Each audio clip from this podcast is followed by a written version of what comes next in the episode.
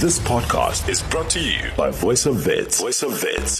Hear it. Feel it. Feel it. Feel it. On this edition of the COVID report, we discuss the school readiness as primary schools are, or I should say were, depending on the outcome of tonight's address from President Cyril Ramaphosa, set to return to school on a daily basis as of the 26th of July 2021. And this was according to Basic Education Minister Angie Motshekga, uh, with the regulations that were gazetted pertaining to primary school pupils, those in grades R to 7, needing to return to the daily attendance and traditional timetabling model from the 26th of July 2021, provided that the risk adjusted differentiated strategy was implemented. Joining us to help unpack this and to help further dive into how the education system in this country has continued to cope with the wave after wave of disruptions due to this COVID 19 pandemic, we are joined by the spokesperson of the National Professional Teachers Organization of South Africa, NAPTOSA for short, Mr. Basil Manuel. Basil, good evening and welcome to the COVID report. Good evening. It's a pleasure to be with you.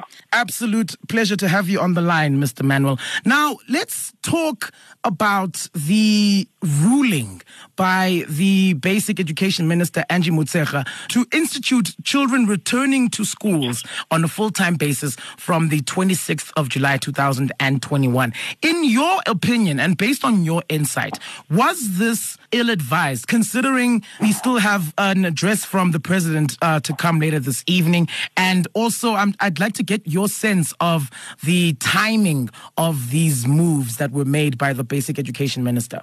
Okay, first of all, let me say it's a bit harsh to say the ruling by because uh, number one, we as NAPTOSA, together with the other teacher unions, were consulted. And remember that it's part of the law that we have to be consulted. And when we were consulted in the matter, we of course raised a number of concerns, including our overcrowded schools, the supply of PPE and the like. And there were many, many concerns that we raised. However, all of us including NAPTOSA, gave the move uh, qualified support, contingent on the fact that certain things must be done. But now let's let's just think about context for a minute. This was done in the absence of knowing uh, where the third wave would go. We we just vaguely thought that there would be a third wave. People spoke in vague terms. There was nothing on the horizon. Now, of course, things have changed quite dramatically.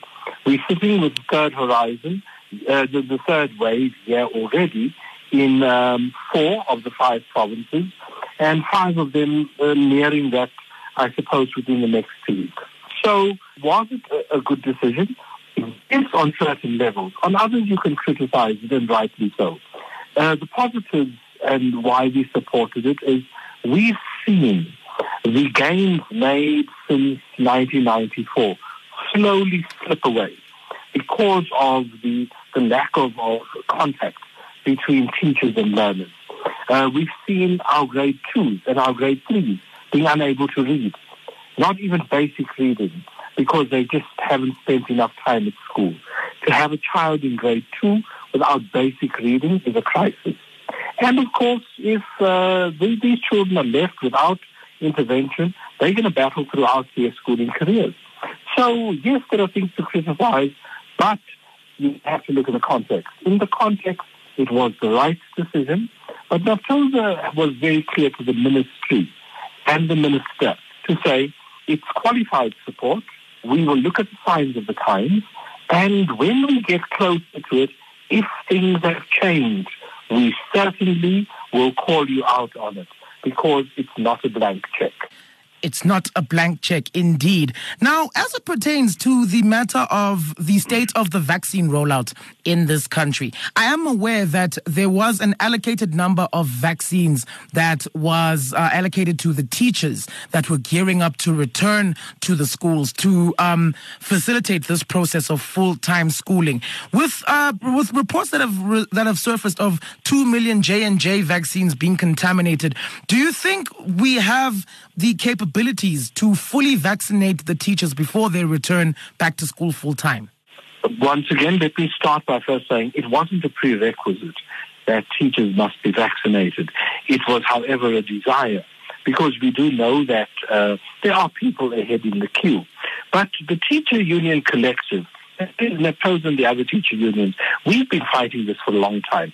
And hey, look what happened today. Today, 300,000 vaccines were delivered in South Africa that are not part of the contaminated batch.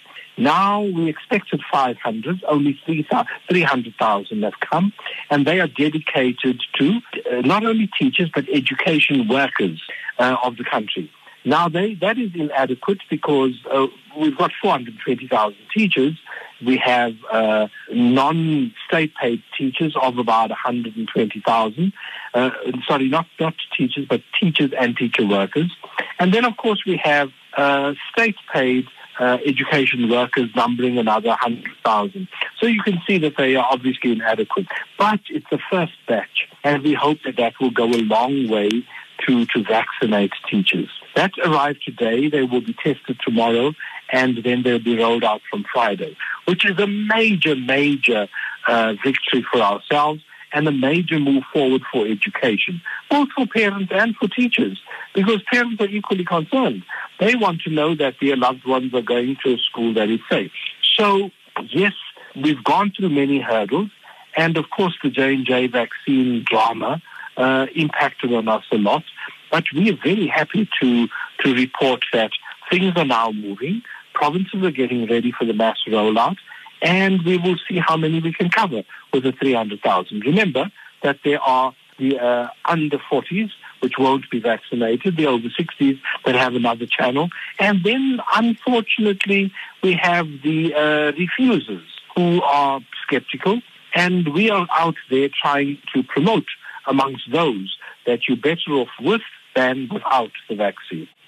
Now, Mr. Manuel, I'd like to get your insight on the matter I'm about to pose to you. The the matter of full time school means that the full school force, teachers and pupils included, will be in the schools will, will be in the school uh, space. Now, full classes means more contact, which to to any to any person with uh, great analysis skills means that the the maintenance of social distancing will be a lot more tricky with a full class of pupils. And this, coupled with uh, reports of the number of overcrowded schools in the province increasing between 2019 2019 and 2020. Can you talk me through the ways in which you see social distancing being enforced and being maintained in the advent of a full return to a normal school schedule? I think we need to start with uh, who's coming back. It's the primary schools. The primary school children are less infectious and they are less easily infected by COVID-19. We know that we have had one or two, but by comparison to the secondary schools, very, very few. That's the first thing. So the chances that uh, they pose a major risk is much slimmer.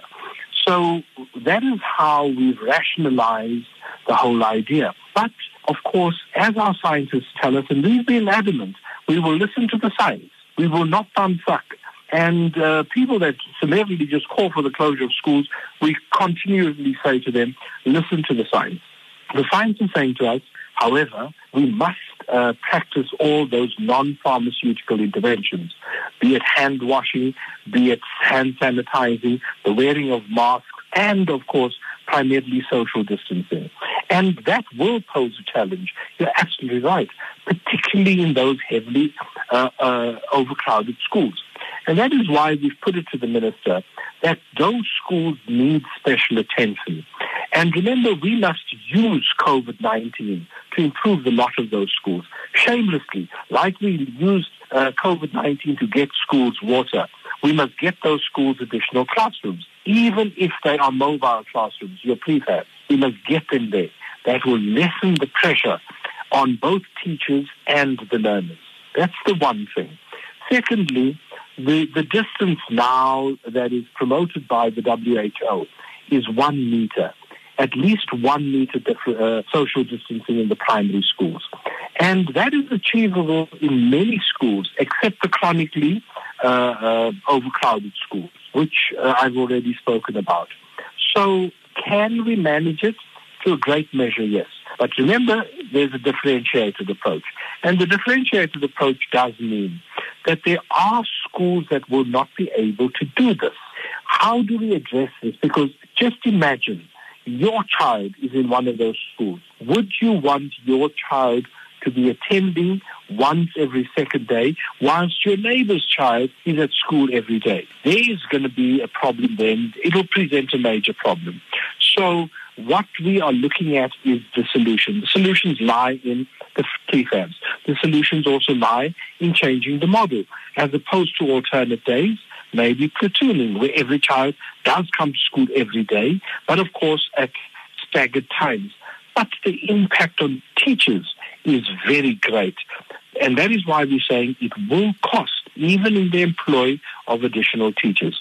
But I want to assure you that these are issues being discussed.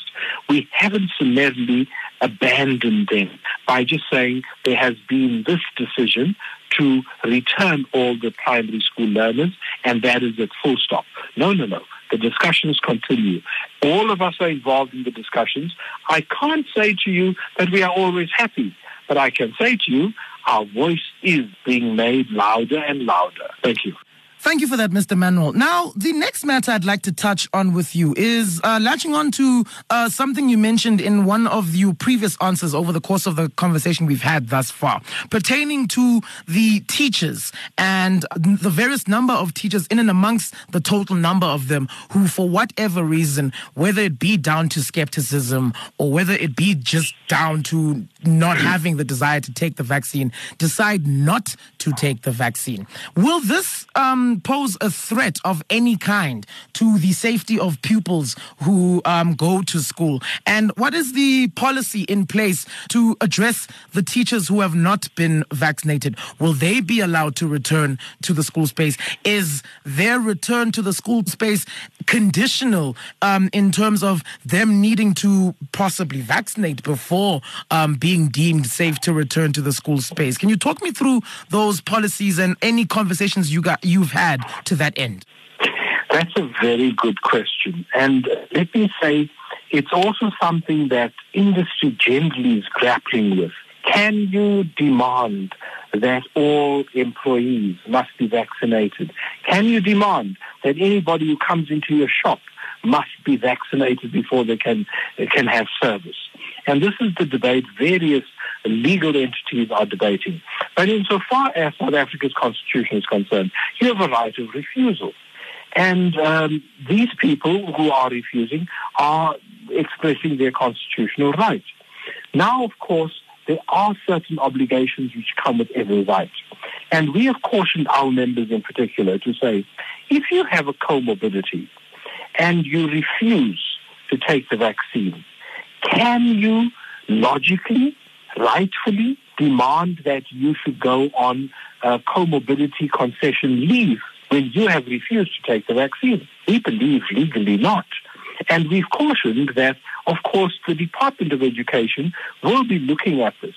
And no, we haven't had the, the definitive conversation to say, what are you going to allow and what are you not going to allow? We are all basing our arguments outside of that definitive conversation on our own interpretations of the Constitution. And the, our interpretation as it stands at the moment, and we've sought legal advice on the matter, is that people are allowed to refuse. However, you also expose yourself on another level. If you have 99% of the people at your school, uh, workers, that is, patient workers, vaccinated, and you bring COVID-19 into the school space and infect a child, liability then becomes very easy to apportion. You see, when the whole lot of you are not vaccinated, who, who do you blame? Because it could be anybody. But now if everybody else has a certain level of, of protection and you don't, you then exposed. It's a minefield. And I will tell you, we will make new law. As we go along, case law will be developed because we are going to go through this in every workspace. Even at Wits Radio, we'll be, we will be going through that because somebody is going to do something that ends up in a court and the, the courts are going to rule on it, making new case law. We are terrified in a certain measure about that. We are also excited about that in another measure. But we're going to have to cross that bridge when we get to it. Indeed. Now, I'd like to talk about the ways in which this pandemic has continued to impact the operations of the school system as it is. We've had instances, as we covered earlier in our discussion, where we're talking about the move to full time schooling as a departure from the system that we adopted, where half of the school uh, the school force attends school on one day, the other half attends on another day, and how all of that has contributed to even to even more and increased difficulty for children to um, get to grips with their schoolwork, for children to complete uh, the various um, items of their uh, school curricula. I'd like to uh, point your attention to a study that was done by Schaefer, uh, the, a recent national income dynamic study uh, for the coronavirus rapid mobile survey that reported significant learning losses and uh, the consequences of such losses are still to be felt for many years to come. In your opinion, what do you think this pandemic, or, or, or what is the extent of, of damage this pandemic will do to the learner's ability to get enough time to catch up with the work that they've missed out on thus far over the course of the year and a half almost that this pandemic has been part of our lives? Me say I'm familiar with the research. And um, I want to agree with, in a large measure, with the uh, overall findings of great losses, even in schools that have had online learning. Because, you know, it's not all peaches and cream. Sometimes when you're sitting on the other side of the fence, you think it is. But many of these teachers who are members of ours are reporting that they sometimes teaching to empty rooms. Children, being the creative creatures that they are, switch on the computer and then go to the mall. And, and, and this is what has been happening. But the, the losses in learning, this is what informs decisions such as the primary school learners needing to go back. Because what we have recognized, and we didn't need research to recognize it, but it's good to have it, that uh, these learners have at first, on the first level, lost out on the basics. On another level, we have curtailed the curriculum. Now, the curriculum is there to teach many things, not only for examination, but it is also there to shape another world uh, or, life reality. And we've had to cut out those very things that are needed for the whole development of every learner. Now, those things you can't catch up on. Those things will never be caught up on. And of course, to get back to where we were, we would take three, four, five years. And one of the greatest fears is how much we've lost uh, of the gains that we've made from, let's call it 1994. There's been significant gains. When you just think of the number of learners that are attending school today as opposed to the past, that's just one. And that is not even academic. When you think about uh, the amount of work covered, uh, things that learners do that they never did before, then you suddenly realize we have a lot of gains. When you think about the number of girl children going to school today, South Africa almost has universal coverage of junior primary education, which is unusual in the world. And now suddenly we are losing that. We don't know how many children will come back to school when one school returns to normal. We don't know many children will finish school because some of them have become accustomed to not attending school. And this is what that research highlights, and this is what our inherent fears are. So we've got to do something dramatic. And uh, sometimes decisions like the one we started talking about, where the minister, together with, with, with uh, her advisors, has made a decision that the learners must return to school, we can criticize it. However, when you look at the underlying good reasons, you have to agree that research as well as common sense is saying to us, we can't afford to let our learners miss out on more. And the longer we have these various models of attendance, the more our learners are losing out. Take the matrics to just end off this part. Your matriculants of 2021 are at a far greater disadvantage than the matriculants of 2020. Why? Because these have lost out on grade 11 which those matriculants didn't lose out on. And the building blocks from grade 11 that are needed in grade 12, they may not have. And as a result, when we decided uh, through the minister to cancel the June exams. Some people were saying, but why? The reality is some teachers still had to go back to first build on grade 11 mm. before they could continue with grade 12 work. And that is what has created additional deficits. So the deficits will, will be there for a long time. But I hope that the realization is there that schooling will be around long after COVID. And these children of the COVID era will need to have had the good grounding. So before people criticize, they've got to look at beyond COVID-19 and what we have to build for beyond COVID-19 in the interest of the return to a full school schedule of uh, the various grades that you mentioned will be permitted to return to uh, full time schooling, and in the interest of maintaining the non pharmaceutical uh, regulations in terms of hand washing, hand sanitizing, in the interest of that, there are many issues and concerns around water and sanitation, particularly with to the schools that have a shortage of these needs already. Can you talk me through the ways ways in which you, as uh, NAPTOSA, as an organization, are going about addressing these issues, especially the ways in which the COVID 19 pandemic, um, in many ways, laid bare the extent of the damage that has been done and the work that needs to be done to fix these issues? Absolutely. That is one of the great success stories. Whilst it is not 100%, you would remember at the beginning of COVID-19, one of the things laid bare was the fact that 7,000 schools didn't have running water. And that became one of the, the, the major battlegrounds between the unions, uh, including NAPTOSA and the department. And one of the reasons why we at first refused to reopen schools because there were many, many schools that didn't have water. We shamelessly used COVID to uh, advance the argument for water. And we pushed that envelope until we got to the point where there were 30 schools that were without running water. The others may have had a variety of forms of water provision, including tankers and so on, that are not a, a permanent solution, but they had water. And that was a major, major victory.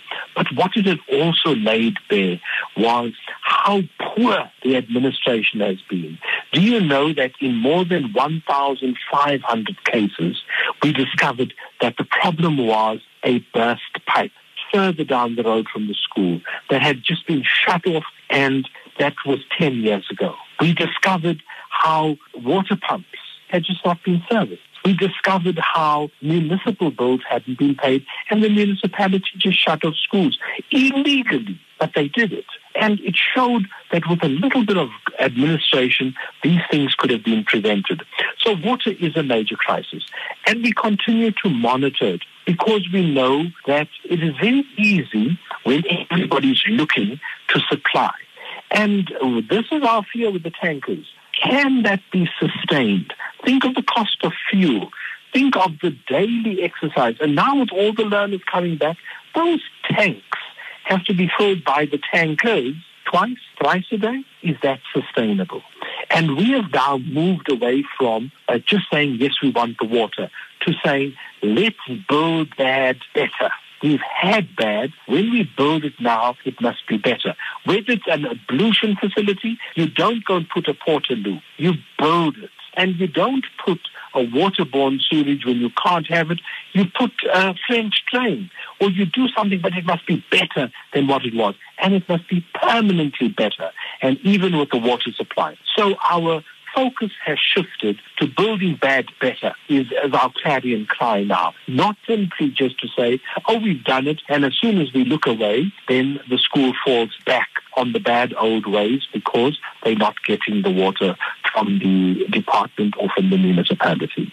Amazing stuff. And to conclude our discussion, Mr. Manuel, the COVID 19 pandemic, I'm sure you'll agree, has uh, been a part of our lives for a year and a half. And over the course of its stay in our lives, it has taught us many things about ourselves. We just noted um, everything that the pandemic laid bare that um, was shown to be in need of urgent addressing in multiple um, aspects of life, not just the schooling system, but as it pertains uh, to the schooling system, considering that we are discussing the ways in which the pandemic has continued to disrupt the operations of the uh, of the education system and how that poses an even greater threat with the plans that have been put in place for pupils to return to the classroom full time. I'd like to get your insight on the ways in which we can, we both at a societal um, a societal level, and I suppose in a in an industrial level, as it pertains to the schooling industry and the teaching industry. What is the most effective way to prevent a learning crisis from becoming a generational catastrophe? You are being extremely unfair. However, However, let me say, I, I, need to first, before I end, I need to congratulate you on the quality of the questions Thank and the so quality much. of the things posed. It's amazing. I've been interviewed hundreds of times, and this is one of the best interviews I've ever had. Let me say that to you. Thank you for the kind in words. In case sir. I don't get a chance. But let me say, uh, this, this is the eternal challenge we know that we've battled to change the generational gains around in the country. And we haven't been always successful. And however, when you look back and you look at the number of students that today are accessing tertiary education or have the ability to access tertiary education. It then says to you that much has changed and generational opportunity has changed. But that can easily be, be turned back. That clock could easily be, be wound back unless we are not cautious with the things we are doing. When teacher unions un- unpopularly say, like NAPTOSA, to its members. No, you are calling for a summary closure school, and our teachers are. Some of them are. But it's not the right thing to do. The right thing to do is to try and protect education. I resisted the minister's view last year of saving the academic year. And I kept saying to her, I want to save learning. Forget the academic year. It's a construct which we have put together. But learning is a much more uh, superior construct. And where we take away a time frame and we say learning must happen continuous and continually.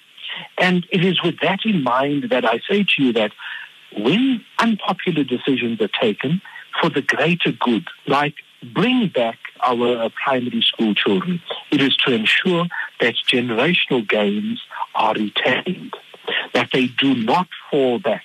We don't want to go back to an era where 30% of children only passed in matric.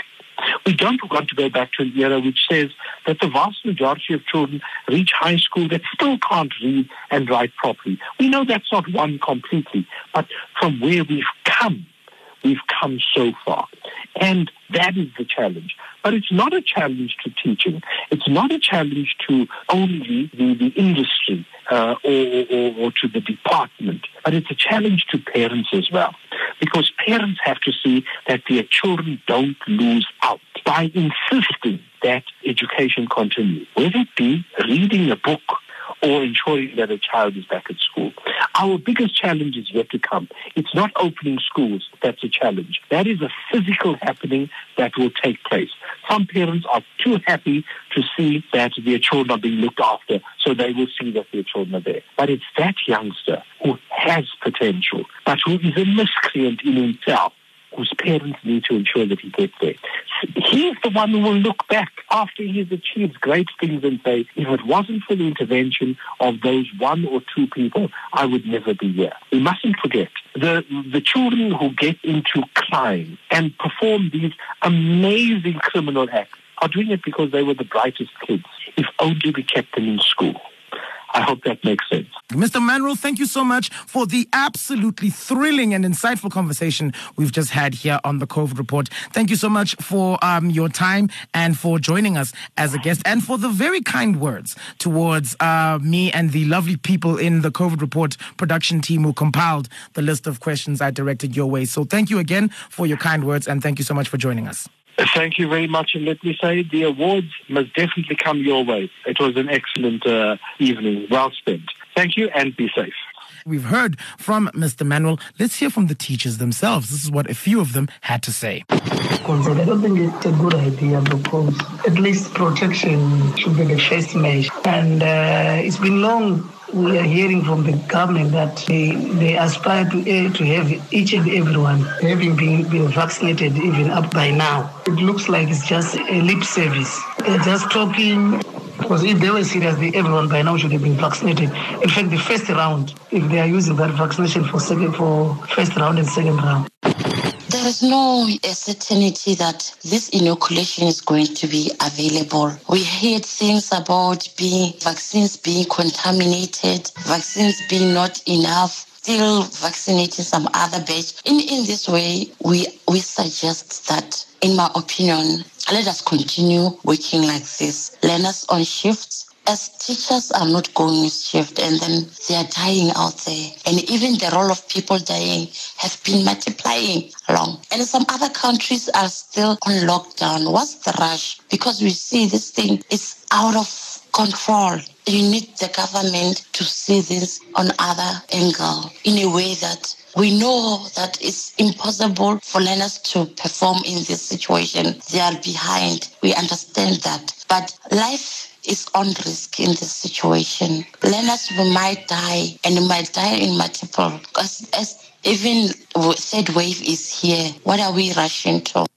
Well, you heard it yourself. The teachers, uh, especially the teachers that uh, formed part of the audio package we just played you, aren't nearly as ready and aren't nearly as confident as a lot of other people might be about the readiness for uh, this country's school system to welcome the full time return of pupils at this time, particularly in the face of the third wave of this COVID 19 pandemic. I must stress, even though I don't have any kind of divine right to speak on this issue because I am not. Uh, I'm not adequately informed on it as far as the process of becoming a teacher, the process of dealing with uh, pupils in a teacher pupil setting, in a school setting. I would never speak as if I have authority on that particular mm, subject matter, but I do think that the prioritization of safety must be paramount in all considerations being made to welcome pupils into the classroom. And I guess the more we rush, the less safe pupils and teachers could be. Now, if you've missed this or any of the other conversations we've had over the course of the history of the COVID report, I urge you to visit our website, www.vowfm.co